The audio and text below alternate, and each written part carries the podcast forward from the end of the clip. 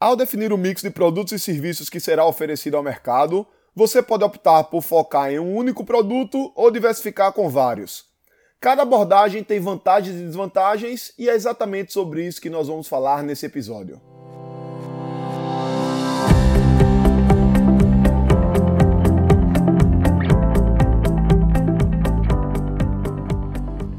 Diga aí, amigo, aqui é Felipe Pereira, seja muito bem-vindo ao Digcast número 267.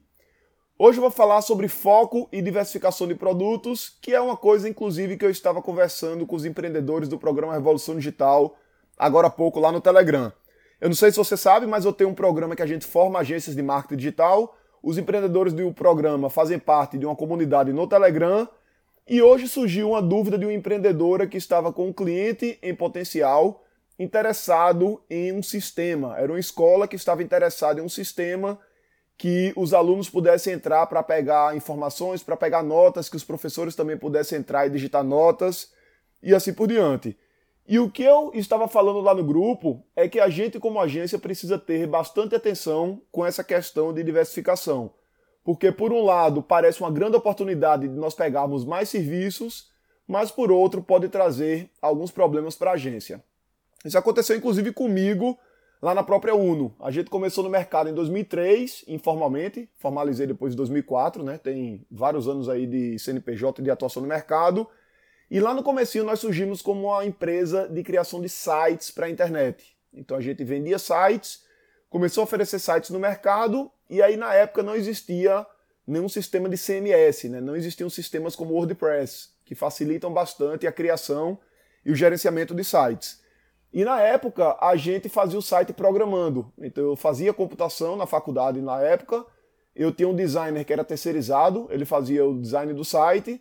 E naquela época, se eu queria um site que tinha uma aba de produtos que fosse gerenciada, que o meu cliente precisasse cadastrar ou excluir produtos, eu tinha que criar um módulozinho de programação para gerenciar produtos.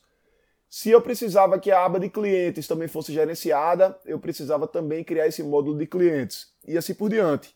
Então, como não existia o WordPress, cada página que precisasse ser gerenciada, isso acabava exigindo mais tempo de desenvolvimento, mais tempo de programação e, consequentemente, um maior investimento lá para o cliente. Então, a gente, para oferecer sites, tinha esse know-how de programação, esse know-how de desenvolvimento. E aí chegou um dia em que um cliente entrou em contato perguntando se a gente desenvolvia sistemas. E aí eu nunca tinha desenvolvido nenhum sistema, porém essa área restrita do site, ela se parece muito com o sistema. E aí eu falei pro cara lá na época, olha, a gente não tem hábito de fazer sistema, mas essa área que você entra no site para alimentar as informações parece muito com o sistema. Se você quiser que a gente faça um sistema na internet, eu consigo te atender. E aí a gente pegou esse cliente de sistema e começou a fazer sistema também. Aí um outro cliente disse: Felipe, você faz marca? Faz arte para folder, para outdoor? Eu disse: Cara, não, mas eu tenho designer na equipe.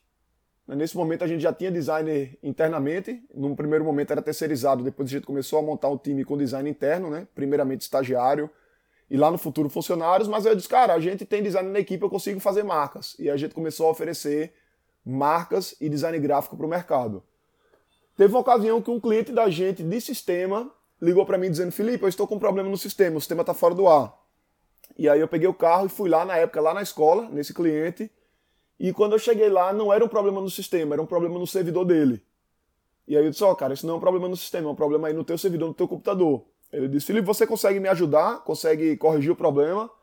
Eu disse, ó, oh, deixa eu dar uma verificada. E na época eu tinha já experiência com assistência técnica. Eu tinha pego um estágio na faculdade e que eu dava manutenção nos computadores. Né? Abria, trocava memória, trocava processador, passava uma borracha na memória, né? Quando o computador estava travando, que às vezes era uma sujeirazinha na memória.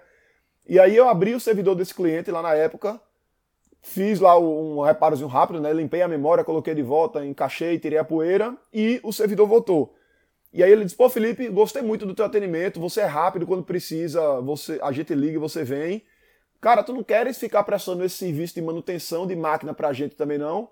Eu disse, cara, vou prestar serviço também. E aí comecei a oferecer serviço de manutenção de equipamentos. Depois apareceram também projetos de rede de computadores. A gente fez alguns projetos de rede de computadores também. E em outro momento a gente começou a oferecer lá na frente serviço de marketing digital. Então, no final das contas, eu tinha uma empresa que fazia sites, sistemas, design gráfico, consertava computador, projeto de rede, consultoria em TI e marketing digital. Isso gerava para a gente dois problemas principais. O primeiro problema de falta de posicionamento. Então imagina, uma empresa está precisando desenvolver um sistema. A gente desenvolveu grandes sistemas lá na agência, inclusive sistema para Confederação Nacional da Indústria, sistema de mais de um ano de desenvolvimento, e essa grande empresa, esse grande cliente em potencial, estava cotando um sistema numa empresa que consertava computador, né, que cobrava, sei lá, na época 50 reais para consertar o computador de alguém que estava com o computador em casa com problema. A gente, inclusive, chegou uma época que a gente abriu uma outra unidade da empresa, a UNO tinha duas salas, uma sala, inclusive, fazia parte de assistência técnica do cliente chegar lá com o computador, levar para a gente abrir e consertar. Então, isso era um problema de posicionamento. E outro problema depois, com o crescimento da empresa, é que a gente começa a ter produtos com valor agregado maior. Então, imagina um sistema desse de 100 mil reais, ou um site de 15, 20 mil, ou um cliente de marketing digital que me pagasse ali 10 mil reais por mês e de repente eu tenho um cliente com um problema no computador que pagou 50 reais para consertar e que está ligando para mim, para mim, Felipe, pessoalmente, por conta desse problema. Ou um cliente de hospedagem de site que paga 30 reais por mês que está ligando para mim por conta de um problema no servidor de hospedagem. E naturalmente é normal ele ligar porque ele precisa do problema dele resolvido. Só que com o crescimento da agência, com o crescimento dos projetos, acaba tendo aí um custo de oportunidade. Então quando eu paro ali meia hora para resolver um problema de um cliente que é um serviço muito pequeno, eu deixo de estar focando em um problema maior, em um produto maior, em um serviço maior, em um cliente maior da própria agência. E aí, ao longo do tempo, isso para de fazer sentido. Então, por conta disso, a gente optou por retornar desse processo de diversificação e voltar a focar realmente em poucos serviços. Então, a gente pegou a parte de assistência técnica, de TI, de consultoria, e na época, um ex-funcionário da gente que se tornou sócio depois dessa parte passou para ele, ele ficou com essa outra empresa que a gente abriu até outro CNPJ. A parte de sistemas, a gente parou de trabalhar com desenvolvimento de sistemas. Hoje tem pouquíssimos que continuam antigos, mas a gente não tem pego sistemas novos para desenvolver. E temos focado realmente em marketing digital, em trazer resultados para os clientes da gente com campanhas de anúncios, com criação de páginas, com criação de funis de vendas, funis de e-mails e assim por diante. Então isso traz uma qualificação bem maior para a gente, um posicionamento bem melhor no mercado e a gente realmente foca naquilo que a gente é muito bom e que a gente consegue entregar muitos resultados. Então, de modo geral, o foco ele é uma estratégia que eu considero mais interessante do que a diversificação para uma agência, por exemplo, porque ela permite que a gente ganhe velocidade, ganhe qualidade no atendimento e você começa a ter também ali um ganho de escala problema maior do foco é a questão do risco. Você pode focar num produto único, num serviço único, e com o tempo esse serviço deixar de ser valorizado, isso aí constitui um risco para a tua agência. Mas na verdade você não precisa focar em um serviço único, né? Você pode focar em vários serviços e ter isso dentro de um guarda-chuva. Por exemplo, a minha própria agência hoje, carro-chefe da gente é marketing digital. Dentro disso eu tenho anúncios, dentro disso eu tenho criação de sites, criação de landing pages, funis de vendas, enfim. Eu tenho vários serviços que estão dentro de um guarda-chuva único. E aí acaba sendo interessante para a agência porque se eu tenho 10 anos atrás um serviço de criação de sites era muito valorizado, hoje ele é menos valorizado do que um serviço de tráfego pago, por exemplo, de anúncios. Então, quando você tem várias soluções dentro do guarda-chuva, você consegue ir se adaptando, você consegue ir se ajustando ao longo do tempo. Lembrando que se você for uma agência de infoprodutos, isso vai fazer também muita diferença. Se você tiver 10 produtos para atuar, você tende a dispersar muita energia. E se você tiver um único produto e focar exclusivamente nesse produto, há uma tendência muito maior que esse produto passe a dar mais resultados.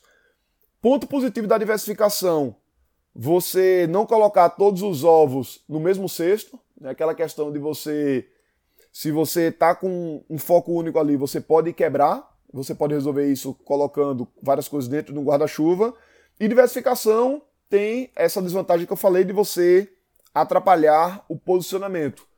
Quando é que isso é possível ser um problema muito grande? Essa questão tanto do foco da produtividade, como também do posicionamento. Quando você consegue ter uma estrutura bacana, que você consiga ter unidades de negócio específicas e inclusive equipe específica para cada uma das coisas. Então, se você pegar um Google, por exemplo, hoje ele tem dezenas de produtos, mas cada produto tem uma marca própria. Então, sei lá, o Google Buscador tem uma marca, o YouTube, que é a plataforma de vídeos, tem outra marca, o Google Ads, a plataforma de anúncios, tem outra marca, o Google AdSense, que é a plataforma que você monetiza sites, blogs e canais, tem outra marca e assim por diante. E além de ter várias marcas específicas, ou seja, você não prejudica o teu posicionamento, você também tem uma estrutura de gestão alinhada com isso. Então você vai ter ali unidades de negócio com equipes para cada um desses produtos, um coordenador ou um gerente ou um diretor para cada um desses produtos, de modo que você consiga fazer com que tudo isso